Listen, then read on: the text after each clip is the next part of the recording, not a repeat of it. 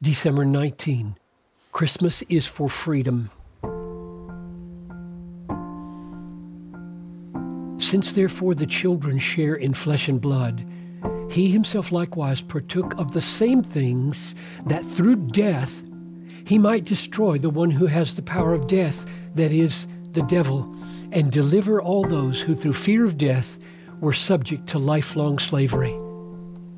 Hebrews 2 14 and 15.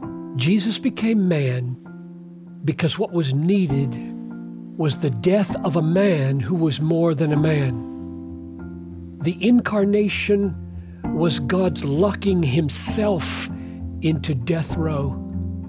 Christ did not risk death. He chose death. He embraced it. This is precisely why he came not to be served, but to serve, and to give his life as a ransom for many. Mark 10 45. No wonder Satan tried to turn Jesus from the cross.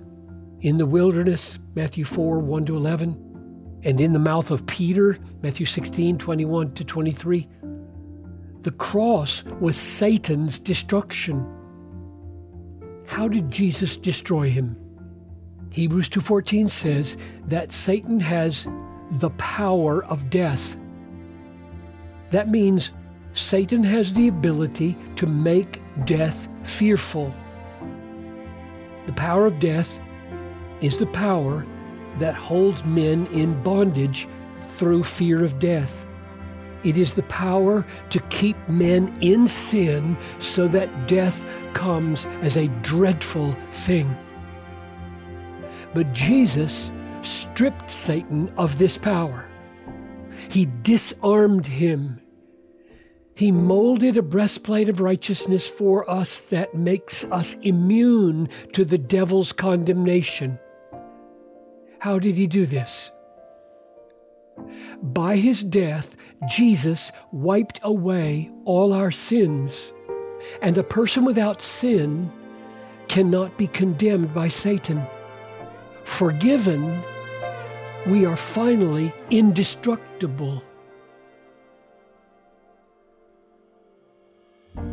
Satan's plan was to destroy God's rule by condemning God's followers in God's own courtroom. But now, in Christ, there is no condemnation. Satan's treason is aborted. His cosmic treachery is foiled. His rage we can endure, for lo, his doom is sure. The cross has run him through, and he will gasp his last before long.